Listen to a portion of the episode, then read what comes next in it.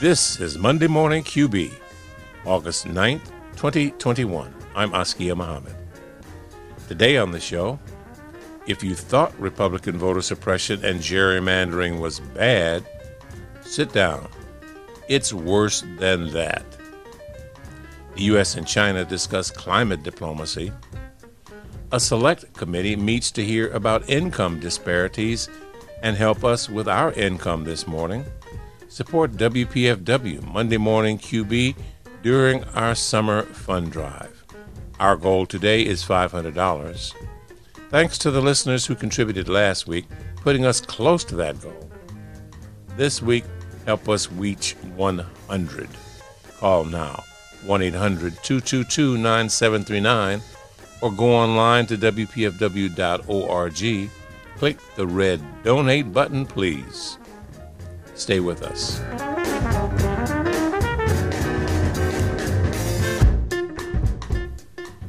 Eighteen states have already enacted 30 laws this year that will make it harder for Americans to vote. What that means is grim. Quote, I never expected to say I'd be scared S-less on CNN, but that's how I feel election law expert Richard Hasen said on the network last Thursday. Put another way, the United States is on the verge of collapsing into a minority ruled apartheid state with white Republicans openly ruling in behalf of their interests alone. And there is very little that can be done to prevent the future domination of the society by the right wing forces. Those are the thoughts of David Daley, author of Rat Eft, the true story behind the secret plan to steal America's democracy. We have come to this place that our representative democracy has really become much less fair and responsive and equitable and so much of it starts with the partisan gerrymandering that was really just turbocharged over the course of the last redistricting cycle a decade ago. And what we saw were states like Wisconsin, North Carolina, Pennsylvania, Texas, Georgia, Florida, Ohio, Michigan, all of them really gerrymandered into oblivion in many ways so that um, by 2018, you had 59 million Americans. That's almost one in six of us living in a state in which one or both chambers of the state legislature were controlled by the party that had won fewer votes in that election. And that's a really dangerous place to be in because gerrymandered legislatures and politicians representing uncompetitive districts are insulated from voters and they're able to behave as extreme as they want without any fear that the voters can pull them back in. And that's exactly what they've done. Now, they've had an assist from this, from the U.S. Supreme Court, which has really been a wrecking crew on voting rights over the course of this last decade. Um, beginning with the Shelby County case in 2013 that really eviscerated the uh, preclearance provisions and, um, and turbocharged voter suppression efforts in many of these gerrymandered states. But whether the topic is the environment or mask mandates, emergency powers of governors, education, reproductive rights, labor rights, or yes, voting rights, um, gerrymandered legislatures do what they want, not what the people want.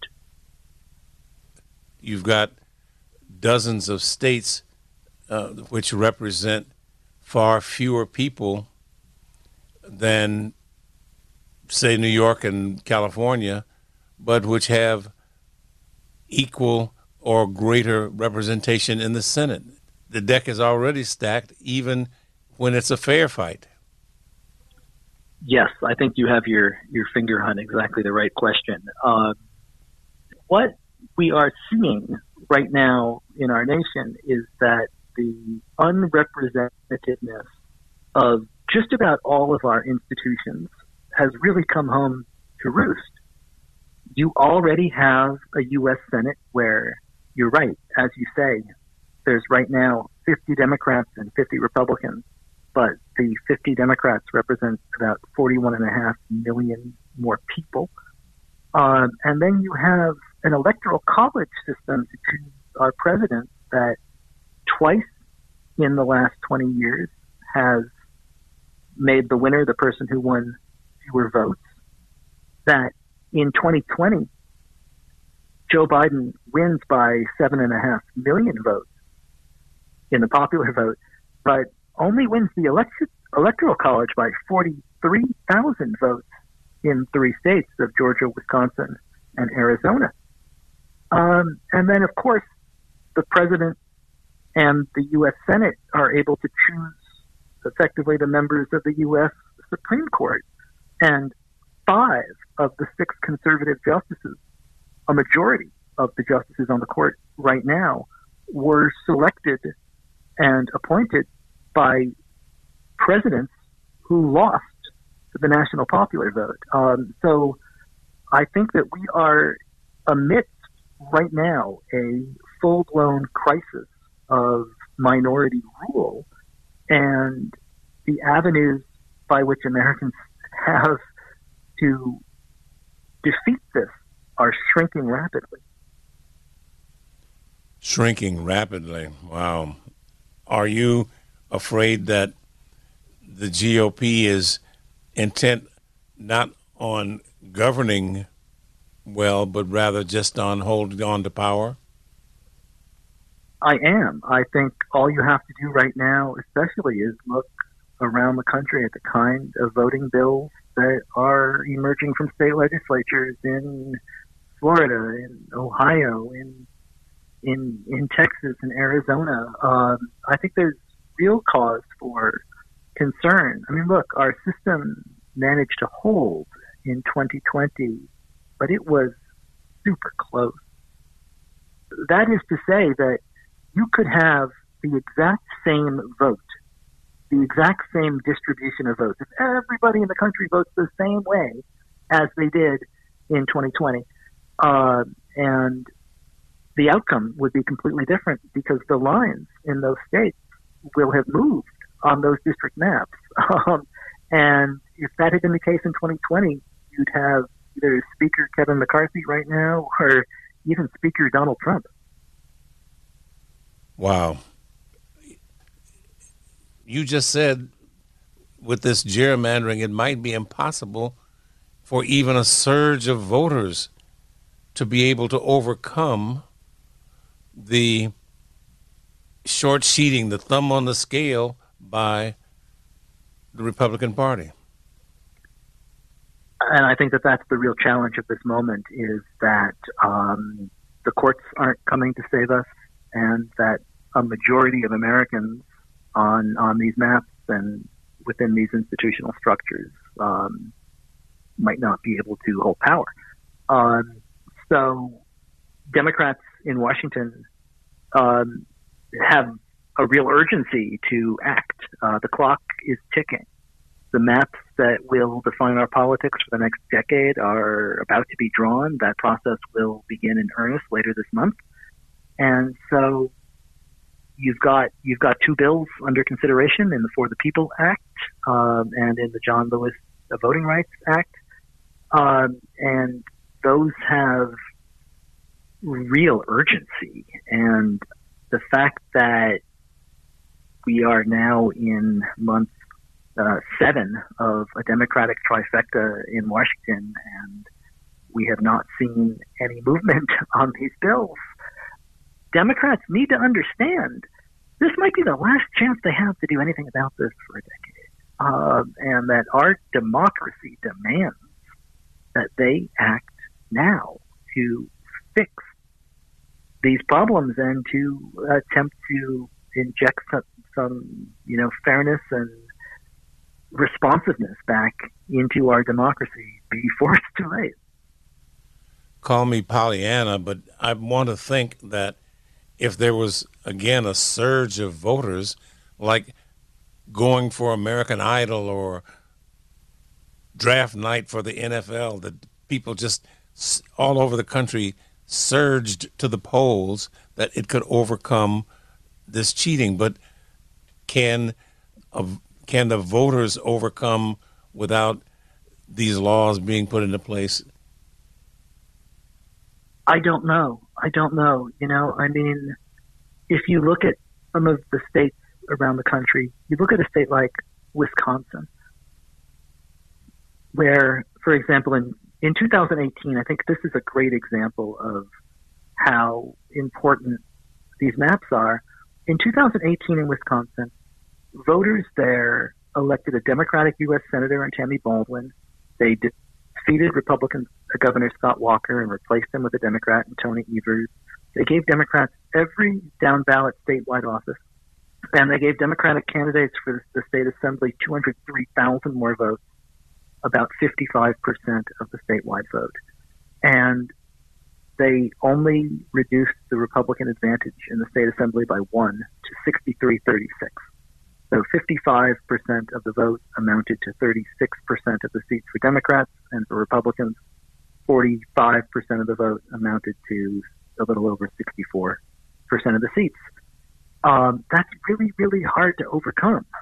Um, and that is the state of play in in in North Carolina and Florida and Ohio and, and, and so many states around the country. And these maps are about to be redrawn without any fear, now that the U.S.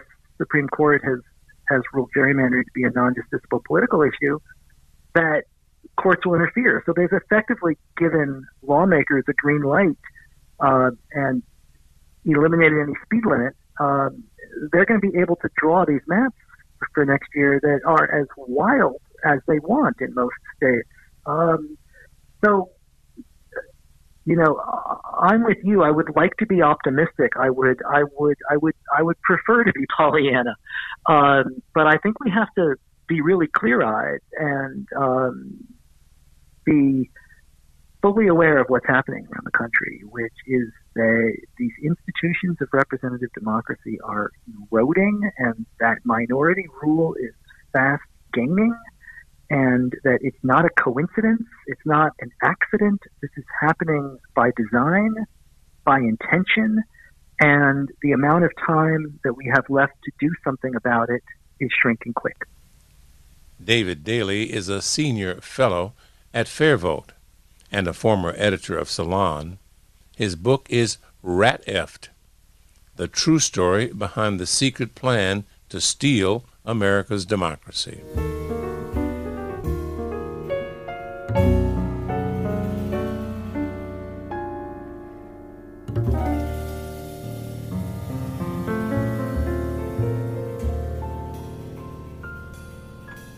A new culture war has emerged in the U.S., one focused on the teaching of history and racism.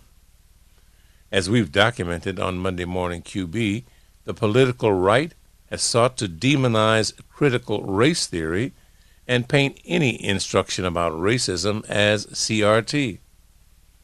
But while the new conservative boogeyman is very much an imagined threat, the potential educational harm of teaching limited histories is all too real. Chris Bangert Drowns reports.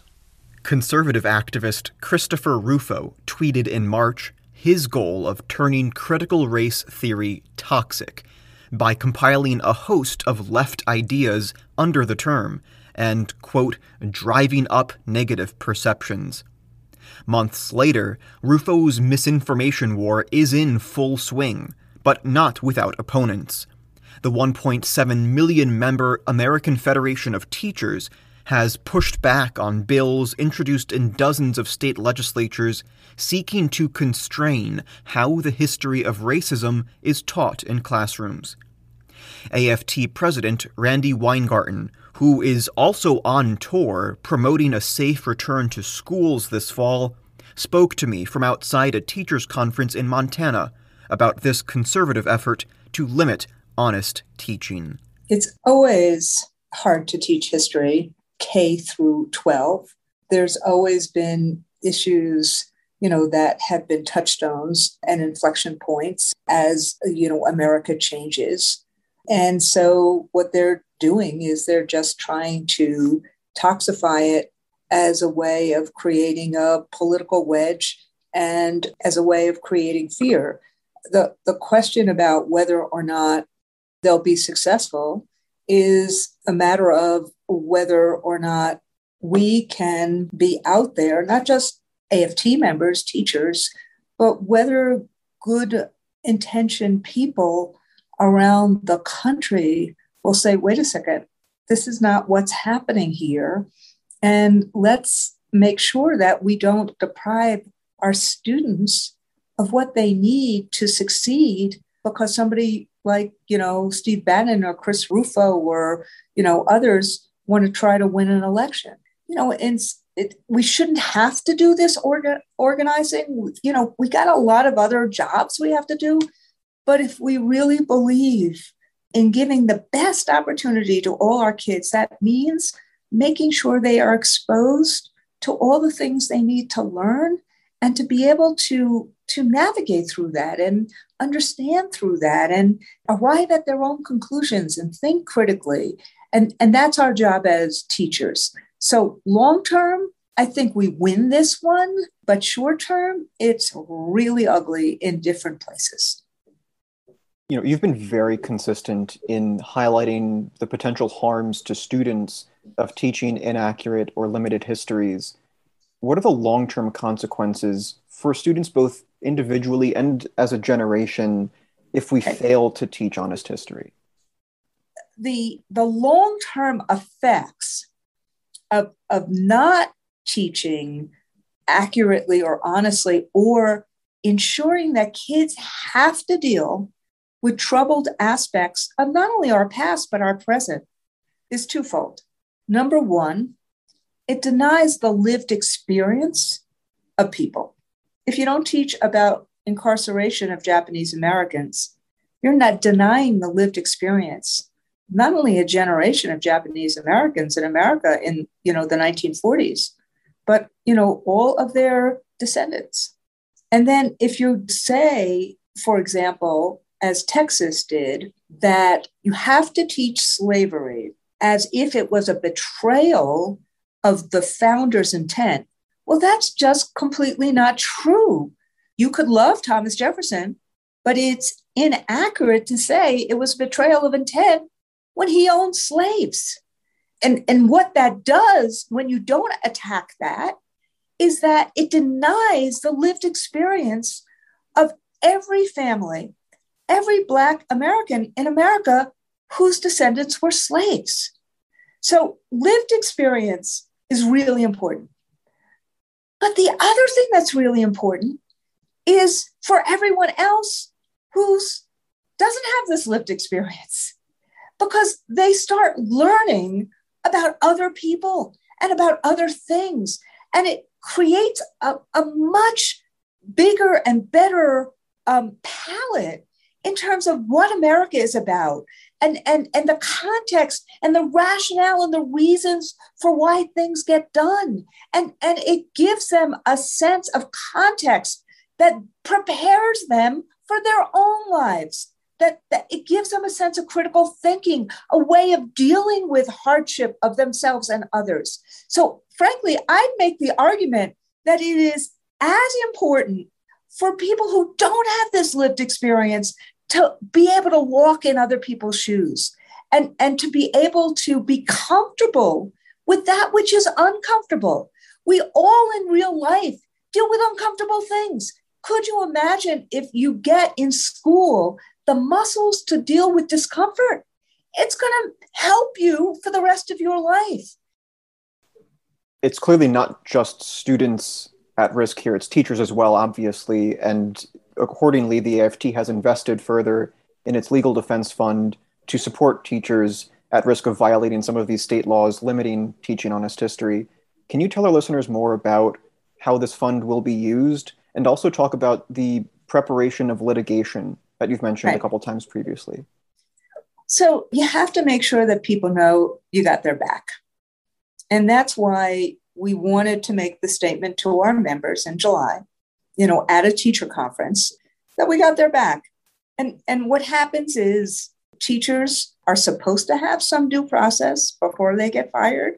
And in many cases, there is some level of process. It could be an arbitration, it could be going to courts. And so we as a union promise all of our members that if something like this happens to them, we're going to be there with either a lawyer or a rep or funding for that.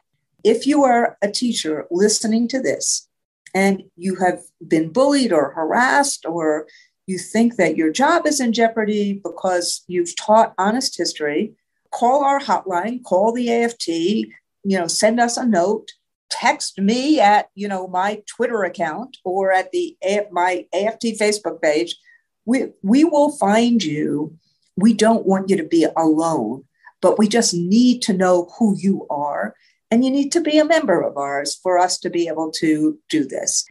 What we as a union are also looking at is that you know state standards require you to teach certain things in a certain way. And some of these new laws look like they are opposite what our profession requires us to do.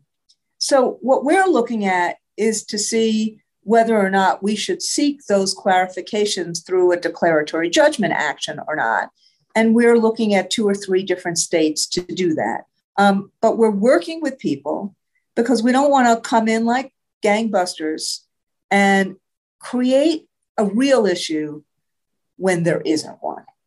Um, I don't know how much of this the ideologues are intending as simply a political issue, bad enough for elections, or whether they are truly intending to censor, thwart, and stop our ability to do our job for our kids.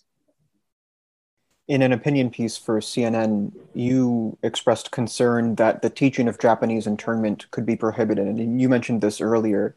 And this kind of begs the question for me. I'm, I'm curious how far this conservative curricular focus might expand. Is there concern that teaching around issues of, say, gender and class even could end up in Republican crosshairs? Yes. I mean, if you looked at Betsy DeVos's so called 1776 manual, that view was the founders were, you know, the greatest thing alive, and we should go back to the founders' intent for everything. That's basically their view of America, that all the things that have happened to actually make America more just which I think is a great America story, that those things actually don't matter.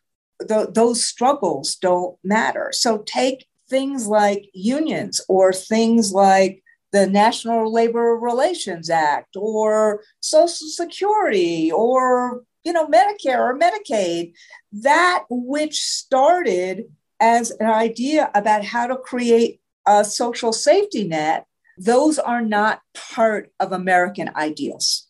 So, you know, historians panned that report when that 1776 project came out, but most people kind of looked at only the pieces where they talked about slavery and how repugnant that was um, because it looked like they were whitewashing it, as opposed to, you know, um, all the other issues. And I think it's important to make sure that we raise these other issues. We've touched on a lot of concepts and ideas here. Do you have any closing thoughts? Just that we want all kids in America to thrive. That's who we are as educators. That's frankly who we are as unionists. That's who our members are.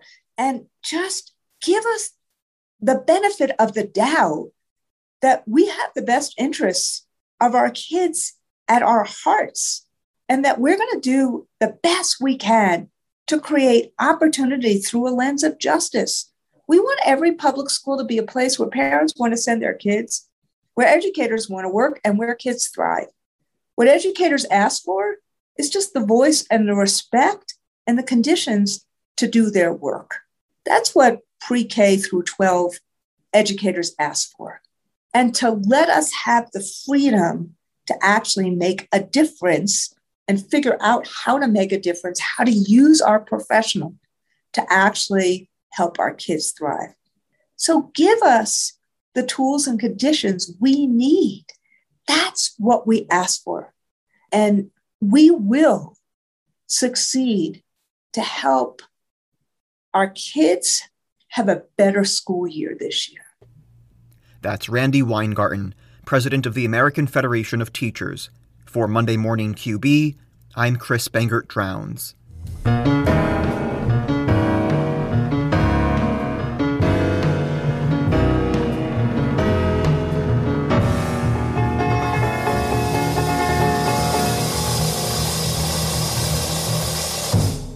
First meeting of a new bipartisan select committee on economic disparity and fairness in growth was held a bit over a week ago.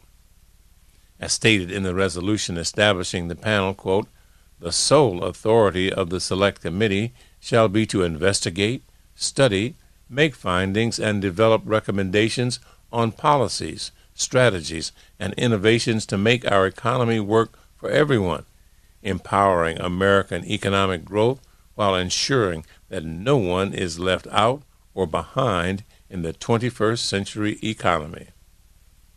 End quote. To sum that up in five words, not a moment too soon. Wealth and income equality was at a record high before the pandemic and is only getting worse. Sue Goodwin has more. Select committees are created by Congress as temporary panels that will conduct investigations or consider measures, usually on a specific topic, often one of great urgency. Sarah Anderson directs the Global Economy Project and co edits inequality.org at the Institute for Policy Studies. And as she makes clear, any way you look at it, economic inequality in America is a problem of urgent proportions.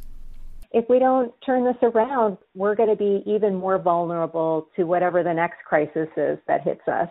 Already going into this pandemic, we had 40% of American families who couldn't afford a $400 emergency bill, while people at the top are making so money they don't know what to do with it except fly to outer space you know? I mean that just like says so much about where we are in 2021 and if congress doesn't get serious about reversing this inequality it's going to make our whole country really vulnerable and, and keep us vulnerable for a long time Sarah Anderson watched the first meeting of the Select Committee on Economic Disparity and Fairness in Growth remotely, and with co author Justin Campos wrote about what she observed in a posting at inequality.org. One of the first things they note is that there was not a single Republican lawmaker in the room. As it was originally designed, the panel would consist of 15 House members, including six Republicans. But just two days before the first meeting, House Minority Leader Kevin McCarthy pulled out all six members he appointed to the panel. Why? Republicans are boycotting this committee, and they think it's because it's a way to really get at Nancy Pelosi and retaliate against her for vetoing two of their nominees for the January 6th commission. So they are refusing to participate in this inequality uh, related committee to get back at her for that. I kind of suspect they weren't really relishing the idea of sitting on this body with the likes of progressive champions AOC and Pramila Jayapal and some other Democrats who were no doubt going to really skewer their views on inequality but that's the deal. So so far, it's just a Democrat only committee. Playing to that small and politically singular crowd were a number of witnesses invited to share their expertise on the extent and impact of economic disparities. Among them was Joi Chaney, Senior Vice President for Policy and Advocacy at the National Urban League. She made it clear why inequality at its core is a racial justice concern, and she laid out the range of issues the committee will need to address to take that on. Communities of color have long faced social and racial injustices and inequities across every indicator education, healthcare, employment, housing, and small business development. Indeed, systemic inequity has been baked into the policies and practices at the federal, state, and local level of this country.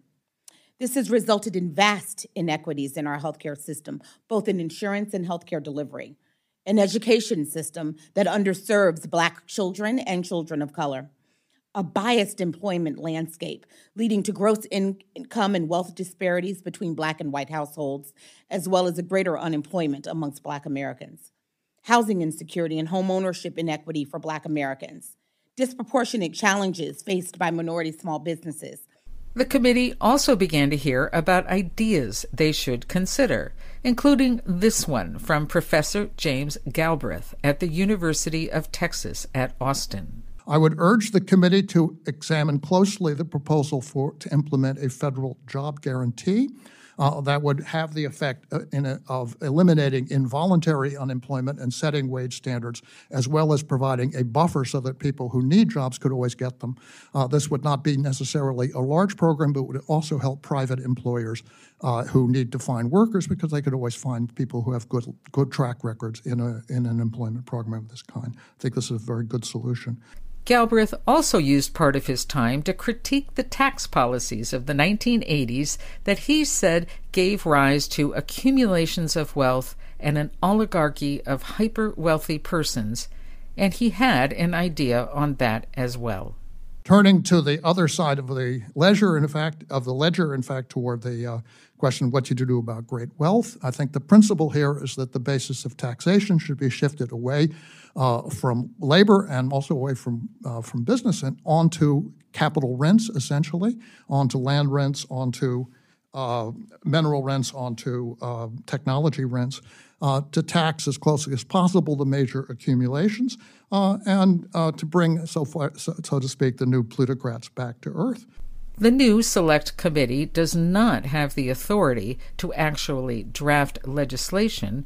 What it will do is pass on its work to the standing committees that do. As Sarah Anderson describes it, it's a place to incubate good ideas. And an important point that Sarah Anderson makes is that it's not the only effort in play to address inequality. And to that, she draws our attention to the budget reconciliation process. Created by the Congressional Budget Act of 1974, it allows the Senate to pass measures with a simple majority vote. That means Democrats will be able to pass their resolution without having to meet the 60 vote threshold to end a filibuster that plan is where we're going to see things have a real chance of getting passed, like universal pre K, Medicare expansion, free college, uh, lots of public investment in climate jobs. And one of the, I think, marquee proposals of the Biden administration is the $400 billion for home care to make care for the elderly and disabled uh, in their homes more affordable and increasing wages and improving working conditions for home care workers. Of course, that doesn't mean ideas to promote equity won't face resistance, whether it's through the select committee process or budget reconciliation. But, as Sarah Anderson says, turning a blind eye to the extremes of wealth and income disparities in the United States is getting harder and harder to do. I think the the data is just so startling to see how much the gains from our economy have gone into the pockets of so few people at the top. And I think that that statistic about 40% of Americans can't meet a $400 emergency, that that is just undeniable. Uh, of course, there are still some dinosaurs who are going to hold out and say that inequality is a good thing. Uh, that means people work harder so they can strive to be like Jeff Bezos and get to fly off in their own personal rocket ship.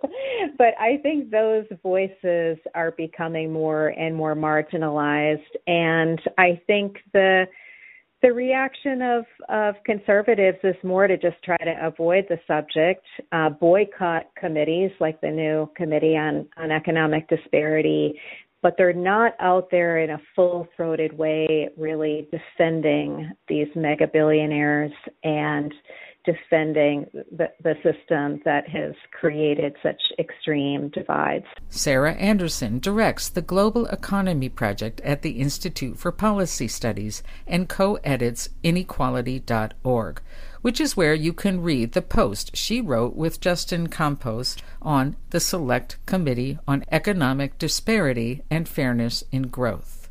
For Monday Morning QB, I'm Sue Goodwin.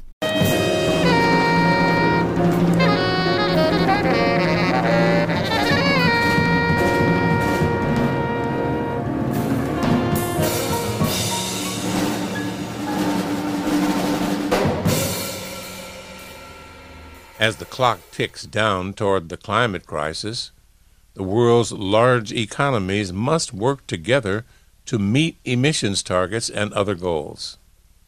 But instead of cooperation, geopolitics has taken a competitive turn in recent years, particularly between the world's two premier economies, China and the United States. There can be no climate solution without collaboration between these two giants, and prospects are not rosy. Reporter Chris Bangert Drowns has more. U.S. confrontation with China is nothing new. President Obama launched a pivot to Asia in 2012 that saw economic and military resources reorganized in opposition to China. Former President Trump escalated tensions, first through a tariff war and then xenophobic rhetoric around the coronavirus. And according to Lorah Steichen, outreach coordinator at the National Priorities Project of the Institute for Policy Studies, President Biden has continued that confrontational posture towards China, making diplomatic relations, particularly around climate, even more difficult to achieve. Since taking office, President Biden has really continued to preside over what has really become sort of bipartisan belligerence towards China. That has included a new military ramp up aimed at countering China's relatively modest military capabilities. That's included support for hawkish legislation in Congress that's designed to counter China and maintain US global primacy and somewhat astoundingly has wrapped otherwise independently popular domestic policies. So, green industrial policy, for example, which is broadly popular on its own, but the administration has wrapped these policies up in the language of zero sum competition with China. Predictably, diplomatic relationships have continued to deteriorate in this climate, and this nationalist posturing from the United States really only flames domestic nationalism in China. And so, what we've seen in response is that the Chinese government has really doubled down on its current policies. China and the US have made stated commitments to work together on climate, but so far there's been little to no concrete action. And, and US mm-hmm. officials say that it's possible to sort of separate the very clear economic and military competition that you just described with China from what they desire in terms of a cooperative climate diplomacy. But you write that that's not possible. Why are they wrong? Yeah, so ahead of the Global Leader Summit on Climate Change that President Biden hosted in April of this year, the United States and China produced this joint statement expressing a commitment to cooperate with each other and with other countries to tackle the climate crisis. And while that was a promising message, that statement didn't actually include any new concrete efforts to work together. And since then, we've seen tensions between the two countries continue to escalate And I don't think we've seen significant evidence of cooperation on any issue between the two countries, including on climate change. And so I think it's a little naive to imagine that strong diplomatic relationships, which are necessary to work together on issues like climate change, can coexist with ramped up military posturing, with confrontational economic policy, and with aggressive rhetoric. I think quite the opposite. These escalating tensions will only feed military budgets and the rise of nationalist policies, both in the United States and in China. And, you know, in reality, those kinds of policy decisions are really counterproductive and they undermine the urgently needed climate solutions that, like I said, necessarily hinge on strong international partnerships and global cooperation and you make the point that the Pentagon is is clearly a leading global pollution emitter, and and so it seems you know obvious on its face that a, a reduction to the U.S. military budget would hypothetically both reduce Pentagon emissions and reduce tensions with China. Why don't China skeptics or China hawks in the Biden White House see it that way? Yeah, so like you said, the Pentagon is a major polluter, according to research from um, the Cost of War project out of Brown University. The Pentagon is the single largest consumer of oil in the world and one of the world's top greenhouse gas emitters. And so reducing the military budget would be advantageous for both cutting emissions and reducing tensions with China. But regardless of this reality, I think it's the instinct of the foreign policy establishment in Washington to identify a foreign enemy that really keeps the powerful military industrial complex in this country operating smoothly. So there are powerful corporate interests invested in maintaining a militarized economy here in the United States. And so we really have to make a choice. Do we want to keep investing in military industrial policy that keeps us on this deadly path that we're on? or invest in green jobs and low carbon jobs in the care economy that really produce a life giving economy instead. And you write that the, the US and China would bring complementary strengths to bear on this question of climate change. What are those complementary strengths, and, and why is it so important for these two countries in particular to act together on climate? So, the United States and China are the world's two most powerful economies. They're also currently the world's top carbon polluters. And I mean, the urgency is clear from climate scientists and from everyday people all over the world who are already living with the deadly impact of the climate crisis. The time to act on climate change was like yesterday, but at the very least, it's now. And the United States and China as well must each do their fair share in addressing this global crisis. So, what does that look like? First of all, clearly each country must rein in their domestic emissions. There's huge emissions loads coming out of each country. At the same time, each of these countries has the joint capacity to help finance the clean energy transition globally and help developing nations and poor nations reduce greenhouse gas emissions as well. And the United States and China each bring complementary strengths to global clean energy transition. The United States leads in research and development of clean energy technologies and has access to financial capital. China leads the world in industrial capacity across a variety of clean technology industries. There are really important building blocks in each country that we ought to be finding ways to coordinate. You know, it, lastly, it seems it seems unlikely that the U.S. will change its competitive posture or, or its belligerence towards China without some shift in either international or domestic pressures. And it's unclear how much pressure the US will face internationally. Looking domestically, what can US social movements do to push for a more cooperative relationship with China, and particularly for a diplomatic relationship around climate? So there are calls from movements around the world for what's being called a global Green New Deal. And there's growing recognition from social movements here in the United States of the need to really expand popular domestic proposals for green industrial policy and green jobs to reach the scope of the entire global economy.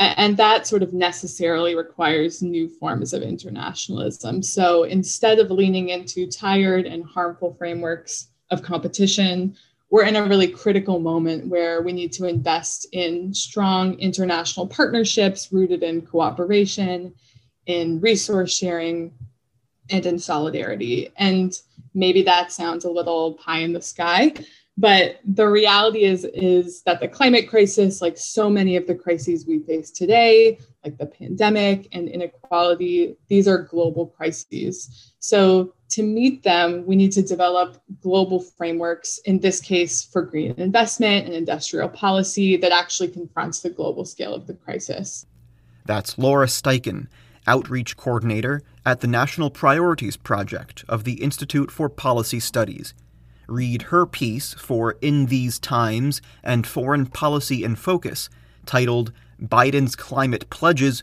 Are Incompatible with His Belligerence Towards China. And keep an eye out for the forthcoming Militarized Budget Report, tracking military expenditures across the federal government. For Monday Morning QB, I'm Chris Bangert Drowns.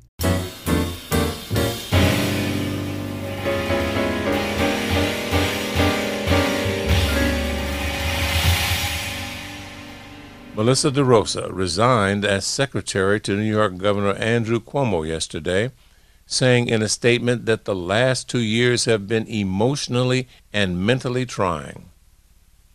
Like countless politicians before, Cuomo faces calls to step down after New York's Attorney General released a report less than a week ago alleging that Cuomo sexually harassed 11 women and violated state and federal laws. Cuomo has resisted calls to resign from top Democratic lawmakers and President Biden. But Republicans like Matt Gaetz and Donald Trump, on the other hand, somehow seem immune to complaints about sexual misconduct, according to the Reverend Graylan Hagler, pastor of Plymouth Congregational United Church of Christ in Washington.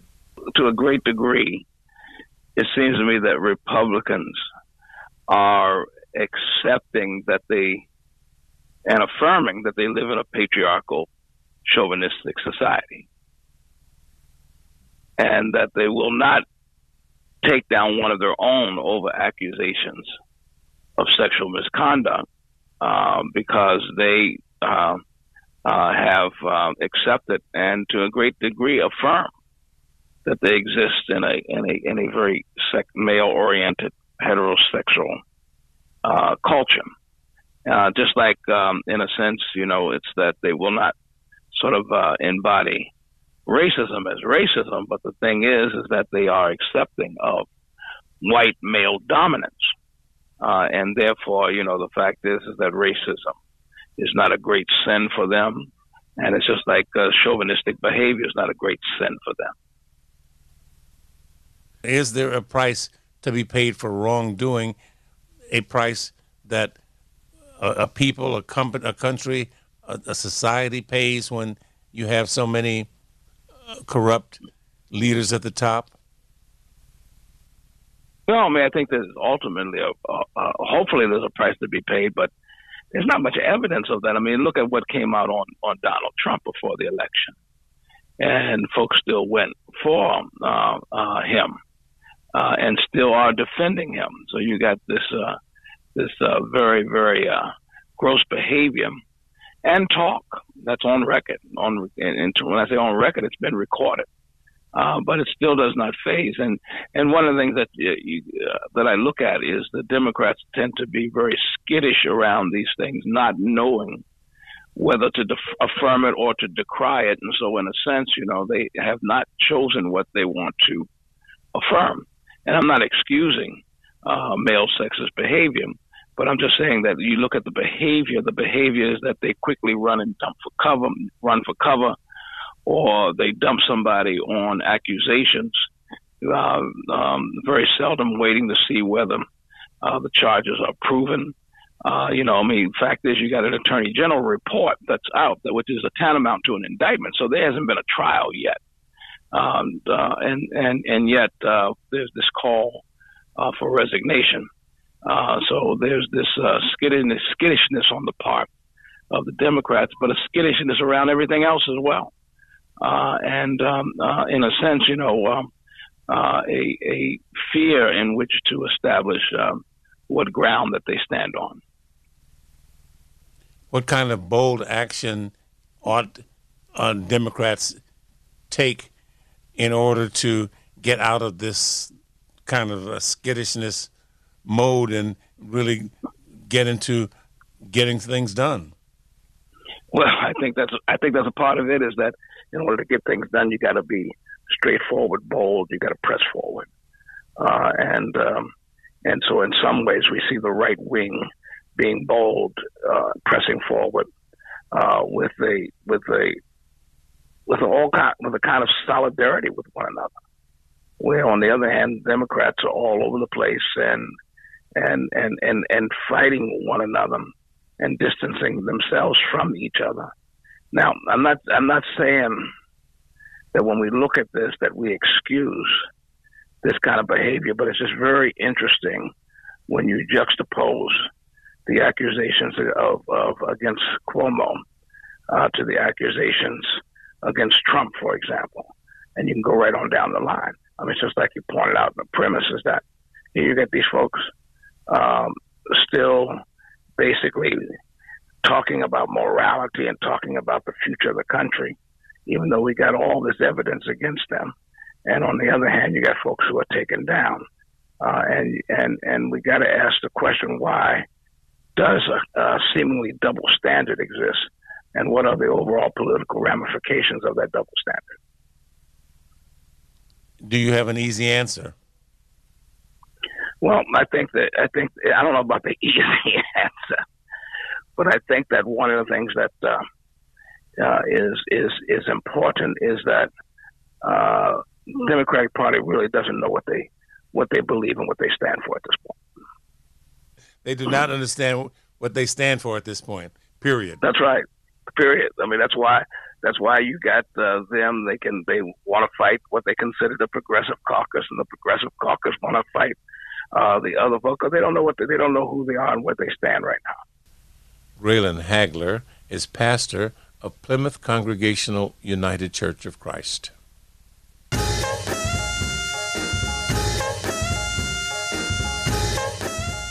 And that's our show for today. Monday Morning QB is produced by Chris Bangert Drowns, Amara Evering, and Sue Goodwin. I'm Askia Muhammad. You can follow us on Twitter at twitter.com slash WPFWMMQB. Thank you for listening, and thanks for contributing to WPFW Washington and WBAI New York.